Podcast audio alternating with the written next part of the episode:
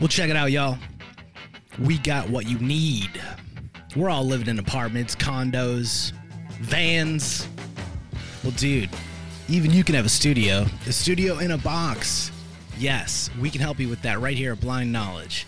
We work on your budget and we figure out your measurements. We'll get you the best sound for the best price. Let me know 877 237 1143 or at blindknowledge.com. Yep.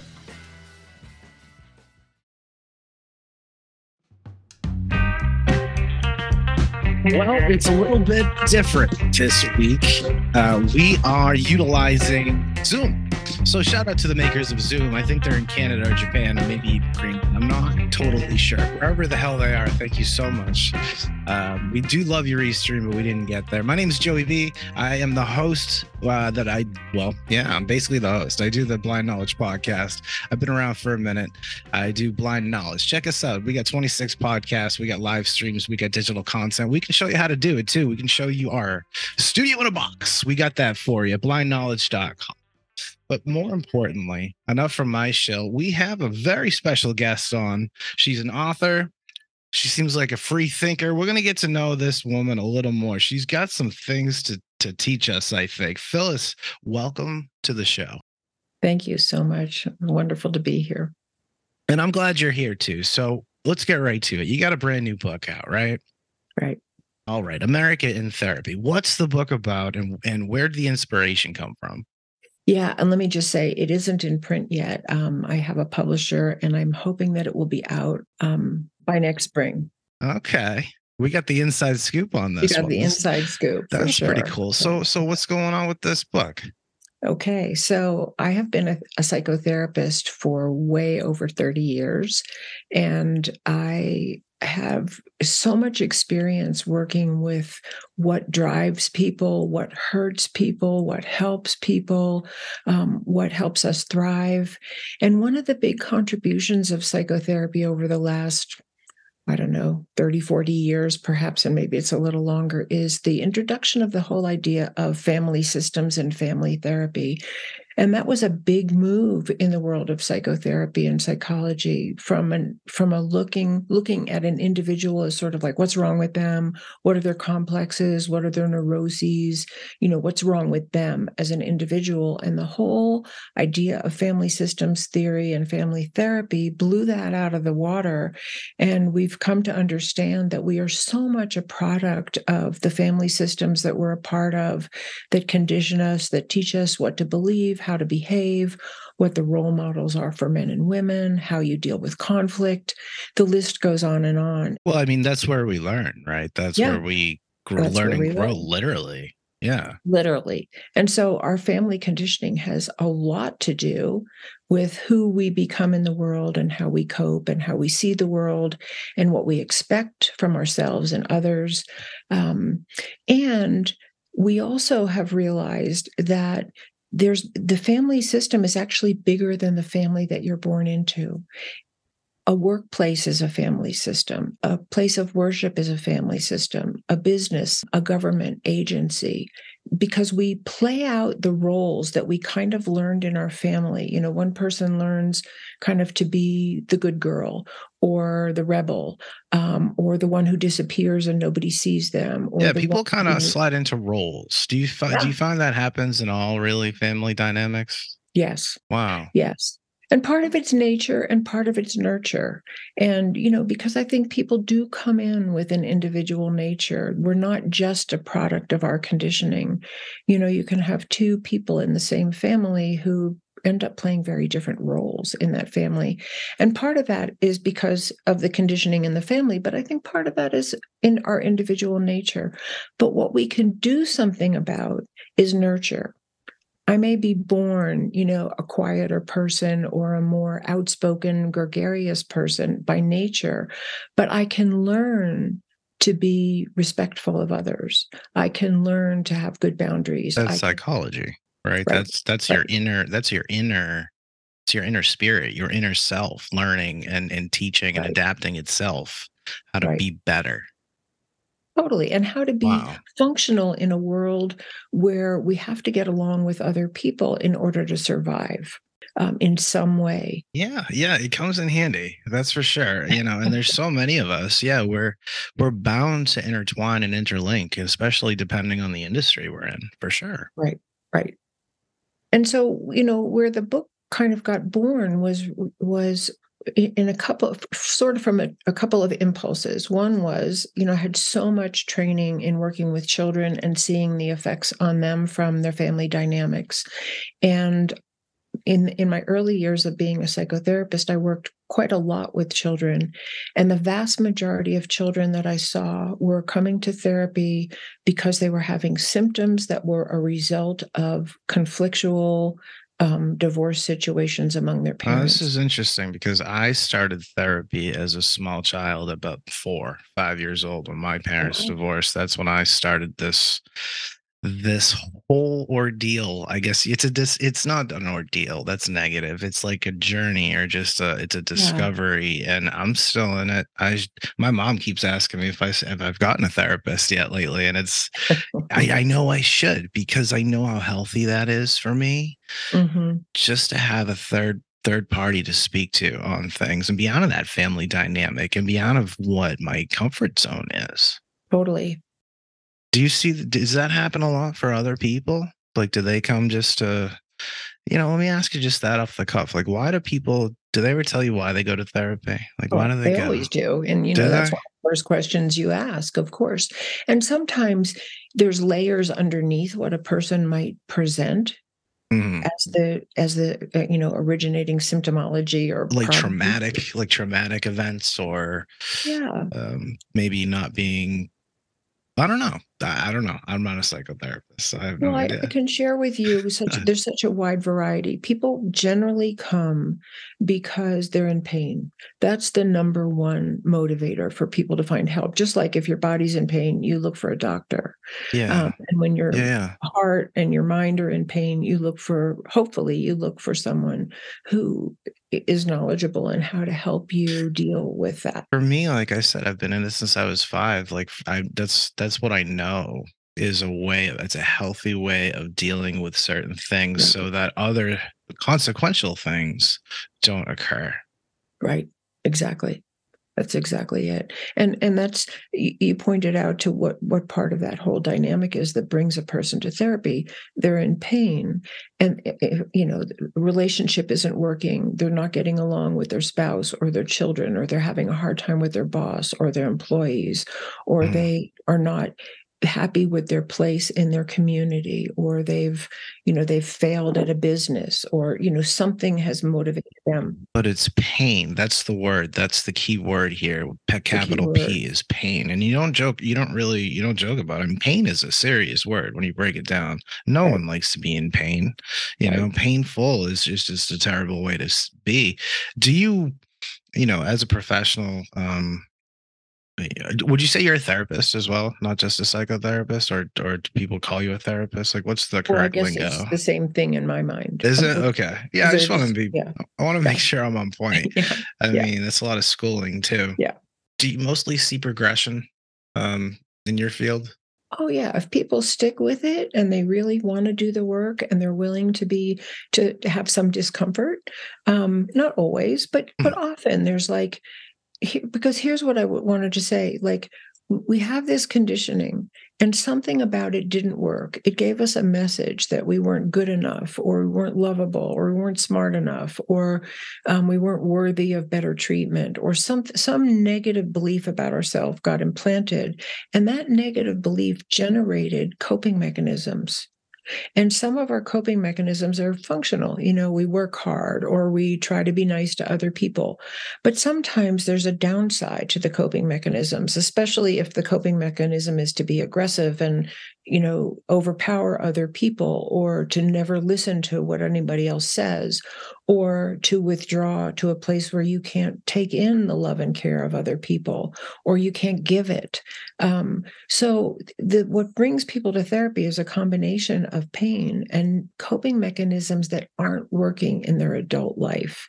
So, they're stuck in this rut like, I'm in a bad relationship, and the way I cope is to yell at my partner. I'm, I'm just making this up, you know, as sure, yeah, sure, sure. You know, and that's not working because I'm not getting the love that I want from my partner. I'm not getting a happy relationship, but I, I don't have any other mechanism because I feel like I'm right and I feel like I have to convince you that you're wrong. And this is a this is one example of what happens in families that role model for children that we're supposed to fight it out until somebody wins. And what I but saw, that's what they were used to. That's what they know.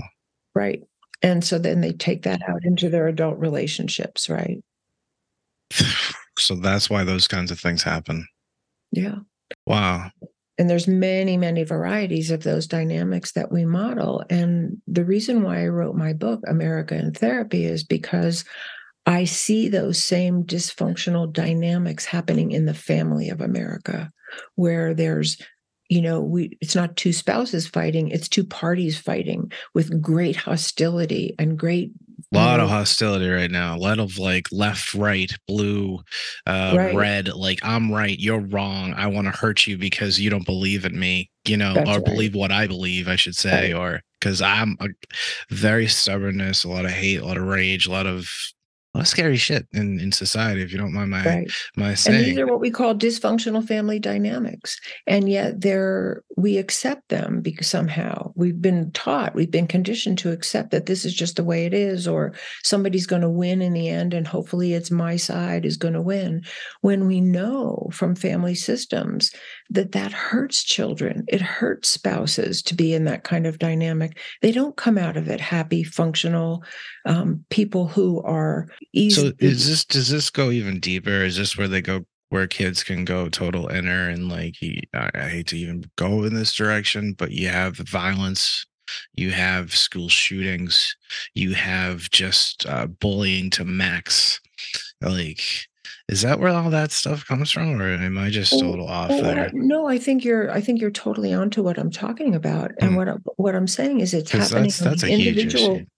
It's happening on the individual family level, and it's happening on the national level. It's happening in large institutions, and so that's the role model that's out there for so many children. Um, that there's no that there's no role model that I see proliferated. Let's say across the media of how are we going to work this out? Let's bring the two parties together. Who's going to mediate the conversation so that we can actually come to some Yeah, agreement That's that's healthy. good. That's healthy people. and normal. That's that's like an intellectual and lo- lo- logical way of handling the situation. I would think. Right. Right. So I call Wow. the, the tools of psychotherapy and the principles of good psychology the answer lying hidden in plain sight because we actually do know what works. And there's also psychological reasons why, on the largest levels of society, we're not using those principles.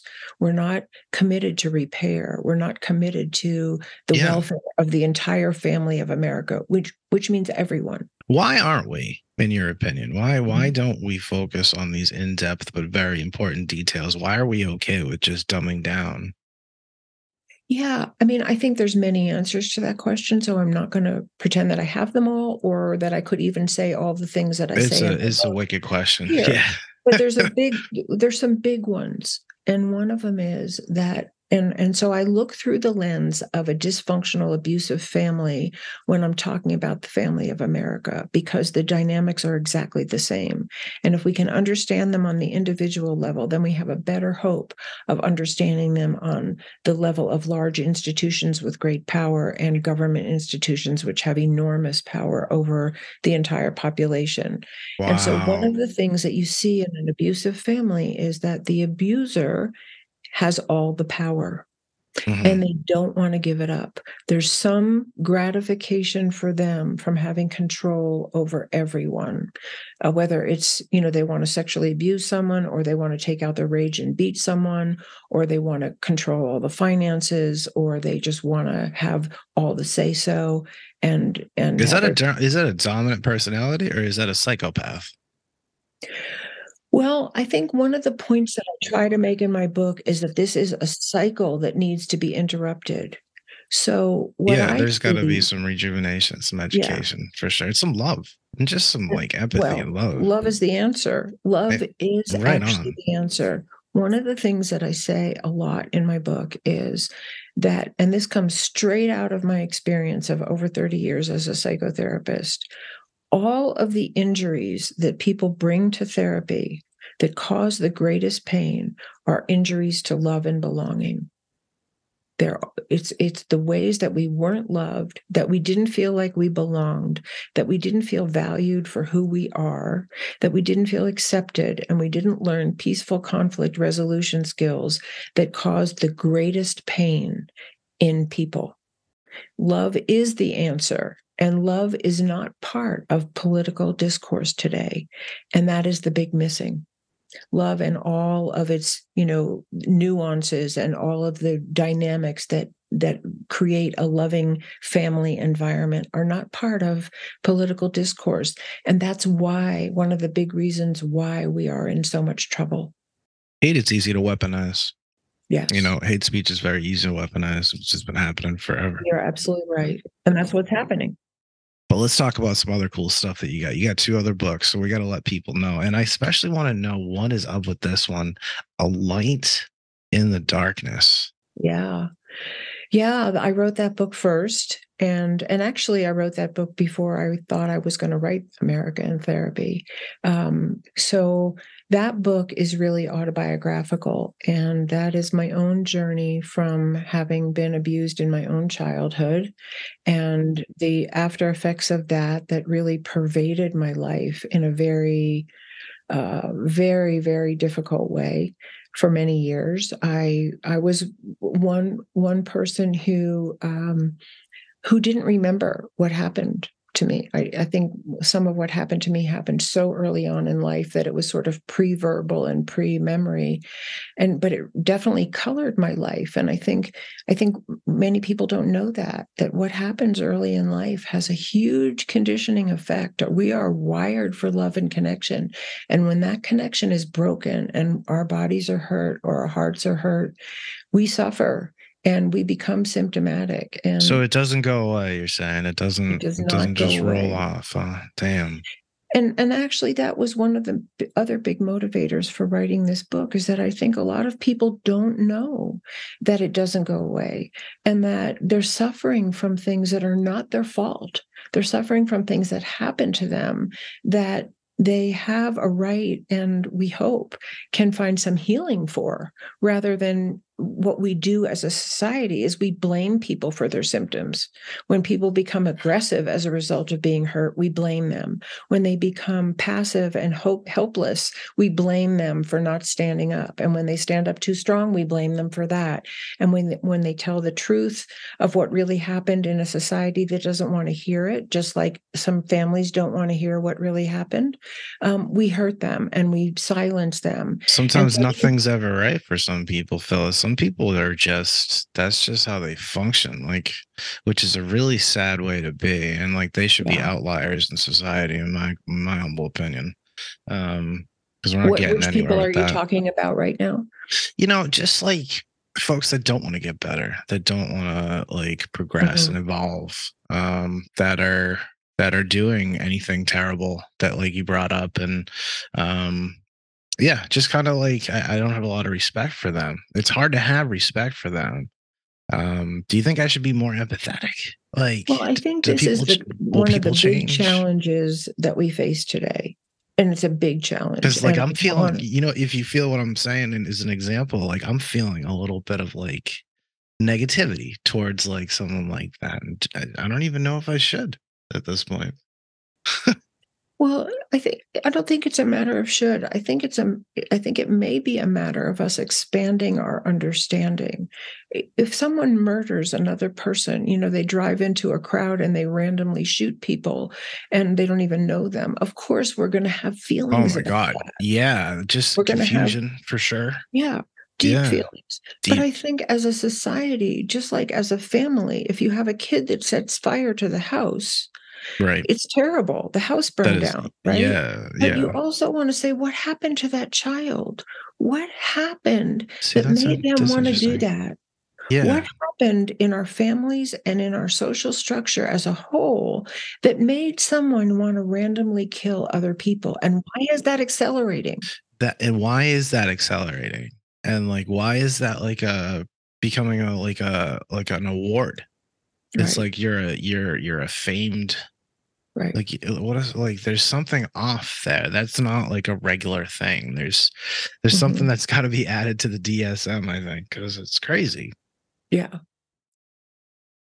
and also phyllis you have one other book um this one i don't have the link to Called Into the Fire. Yeah what's up with this? What are and we that was a continuation of of uh, a light in the darkness. Those are those two books are are very autobiographical and they are really um, about the spiritual journey that i made in, in as part of my recovery from from you know what happened to me in my childhood that was such a mystery to me and that had caused me so much pain and so much distress until i began to really uncover what had happened. And then i had like a hope of healing and and i really was on a path of healing. And part of that was a, a reclamation of I, I call it a spiritual journey. I think another way of saying it because we all have such different ideas of what of what what spiritual is you know reconnecting to your essential self and i would i would say that. And i think the best therapy does that too. I've i've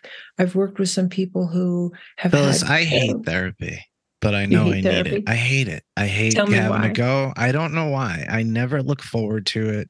I know it helps. I know it's cool afterwards. I hate going. I hate But, having but say more go. about that because I think that's such a valuable thing to share with people.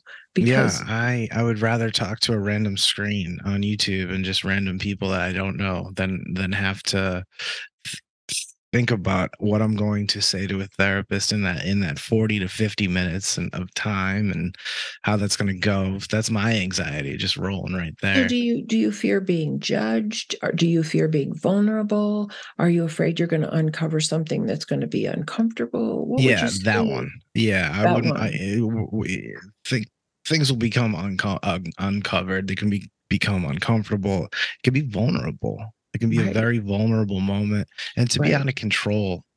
Um, eh, eh, you know, in a in a conversation like that where emotions kick in because old old events kick in. It's it's it's like a spiritual experience sometimes. Sometimes it's like fucking hell. Excuse my language but Mhm. sometimes it's just a regular Thursday. It's it's hard to explain. Um, but um, I honestly think everyone should go to therapy Mm. because if I got to do it, everyone else should. No, I'm just kidding. But it's it's crazy. It's always helped. We'll say that. Just to talk to somebody different sometimes Yeah. is even just cool. Yeah. You know.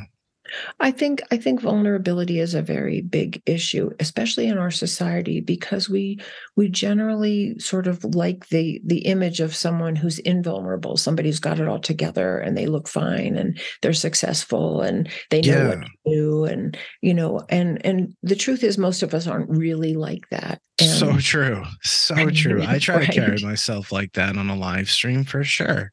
right. and I'm dude, I'm, I just put this shirt on, you know, like I or or or maybe my head's totally not in the game, but I still have to be in the game. Like we're all just we're all just uh, wounded birds. It feels like. Yeah, yeah. And so, one of the beauties of good therapy, when it's good, um, is that you can go into those scary places with someone who's not judging you, with someone who has some idea of how to guide you through those places to.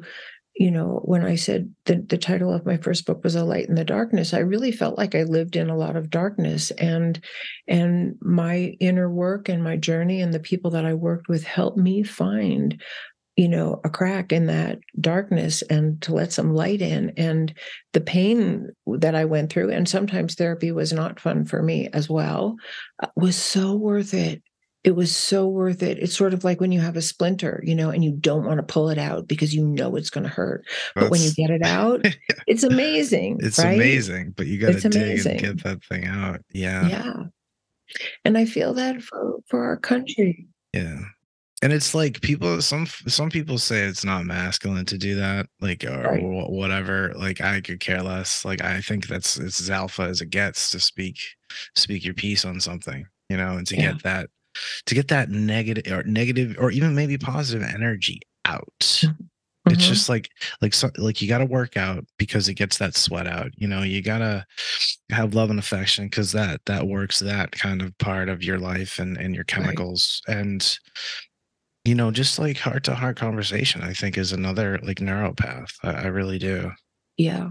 And, but you bring up a good point because I think I think men more than women are taught in our culture not to be vulnerable, that it's a sign of, you know, being effeminate or weak or whatever, when in fact, and I can say this unequivocally, it takes tremendous courage and tremendous strength to be vulnerable to be to to really let yourself be intimate about the not so beautiful parts of yourself or the places where you have pain or the places where you've not been so kind to other people. We all have that you know it's part of our conditioning. And one of the things that i talk about in my book because i think it's so important that vulnerability isn't just about the pain that i have suffered because someone didn't love me or they didn't treat me well.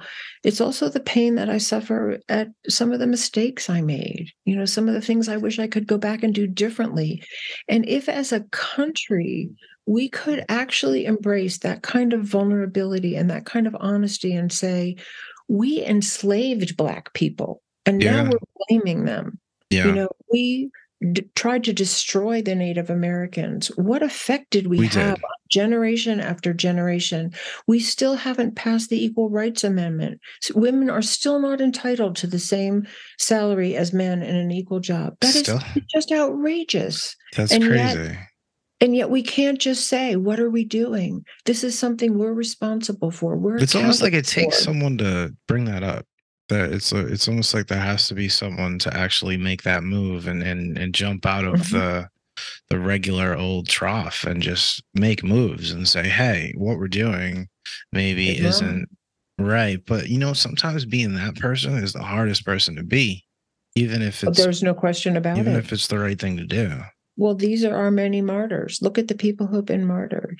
They were standing for love. They were standing for humanity. yeah john lennon uh is the first one i can think of Yeah. but it goes way deeper than that for sure hmm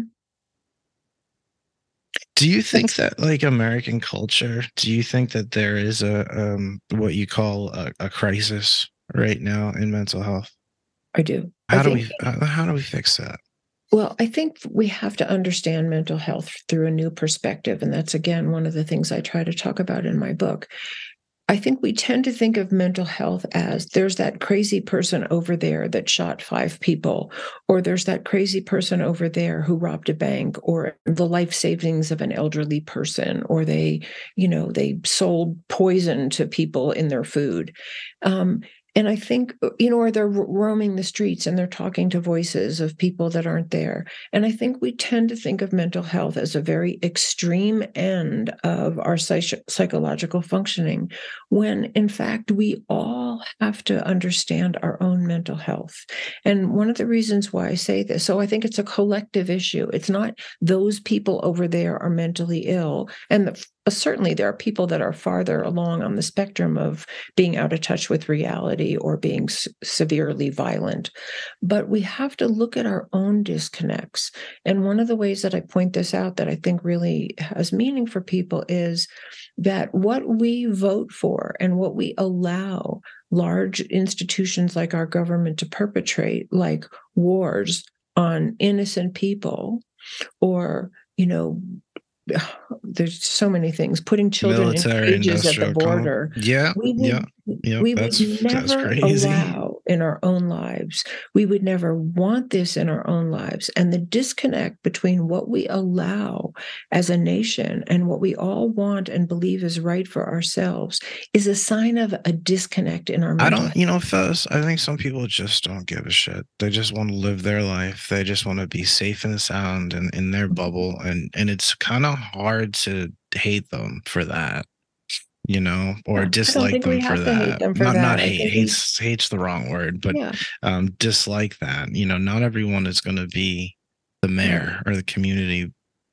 I mean, I always have been. Like I'm a very volunteer-esque like Right. person. I've, I was a baseball coach for years. Hmm. Um, I'm very like into giving back. It's like a Jesuit thing. You give back to society. yeah. Yeah. And like you know, some people just aren't like that, and that's cool. They're just assholes, and and that's and I think that's okay. You know. Well, I think what we have to, I think the bigger picture around that, if I can say this, is yeah. that I think that that passivity comes from a lot of different directions. Some people, and I, because I hear people say this sometimes, they've just given up. They just don't think there's anything that they can do except take care of their own. So that's interesting. So they feel they can't do anything to actually make better, make good, or make things happen. They they feel right. hopeless. They feel hopeless. I didn't think of that uh, that perspective. And I also think that there's so that's one perspective, and I think that's a big. That's a shitty place to be, Phyllis. Yeah. It's a rough place. And I be. think our society, the way it's going, is breeding that because the more people feel overpowered, the more they feel like there's no justice for you know the person at the bottom of the totem pole the more they feel that le- the legal system is unfair to masses of people for instance or that opportunity is withheld from masses of people or that the the, the income differential is beyond you know repair people start oh, to feel like oh. there's nothing they can do. What happened to the middle class? Like, what happened to my money? Like, everyone's yeah. money. No one has any money. Like, no one has any money. The only yeah. people that do are wicked rich, or they're the influencers um, doing content stuff. So, so these are these are all or bankers, basically. Of, of poor mental health in a country when when some people have all the power and all the resources and many many many people, well they call it inflation and this is a little off topic but they call it inflation. I, I think they're screwing with the percentage points and they, they're they're cutting everyone's credit and they're making the dollar worthless um, towards crypto which is a wild thing to think about um, but that's way down the line. Phyllis, we only have three minutes and 15 seconds left. So I just want to get to sure. uh, what we got to get to. Did you ever go to like Woodstock? I got to ask. I did not go to Woodstock. Did not go to Woodstock. Part of that generation, but I was not there. Let me get a couple favorite bands from you. What What are some favorite bands of yours? Oh gosh, you're asking the wrong person. I, you know, I'm, I'm from the from the uh, older generation. I loved the Beatles. Okay. okay. All right. That's uh that's the big boy right there. It's the right. it's the Beatles. They're awesome. All right. Phyllis, if, um, and it's weird that we have a countdown here, so I'm gonna be just uh, give you as much time as possible. Sure. What's what's some info you could drop on some people in, in the audience right now about you, um, and what people should know about you? Yeah. Well, I would just love people to go to my website, phyllisleavitt.com, and sign in for my newsletter so that I can keep you informed about exactly when my book is going to be released. It should be next spring. Very um, cool. I would love to be able to tell people when the book is available. And I'm on YouTube and LinkedIn and Instagram and Twitter and Facebook and all those things. All right. Your handle is basically your name, right? Right. Phyllis Leavitt, P H Y L L I S. All right. All right. Well, uh, we did it, Phyllis. We okay. did it. We Thank did you. the interview. Look, we did it. it's it's a big round of applause for everyone in the Zoom here. All right. Thank you for joining me so much. And thank y'all for watching. Definitely stick around for the next one. And definitely go check out that book, y'all. And go sign up. Make sure you get those alerts at phyllisleavitt.com. I'm Joey B. This is the Blind Knowledge Podcast. We love y'all. Peace.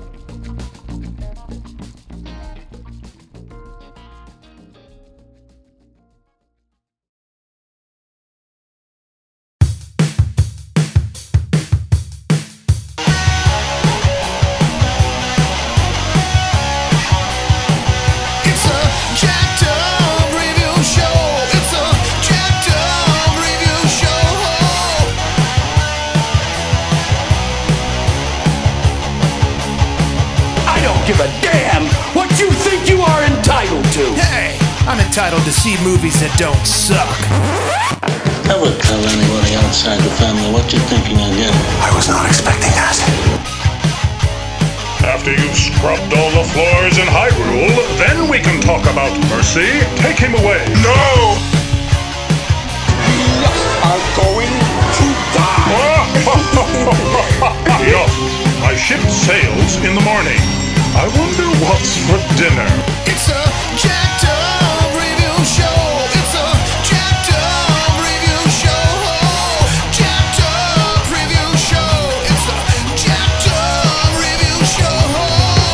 your host Cam Sully each week as he chats with special guests to discuss many an insane movie and numerous cult TV phenomenons.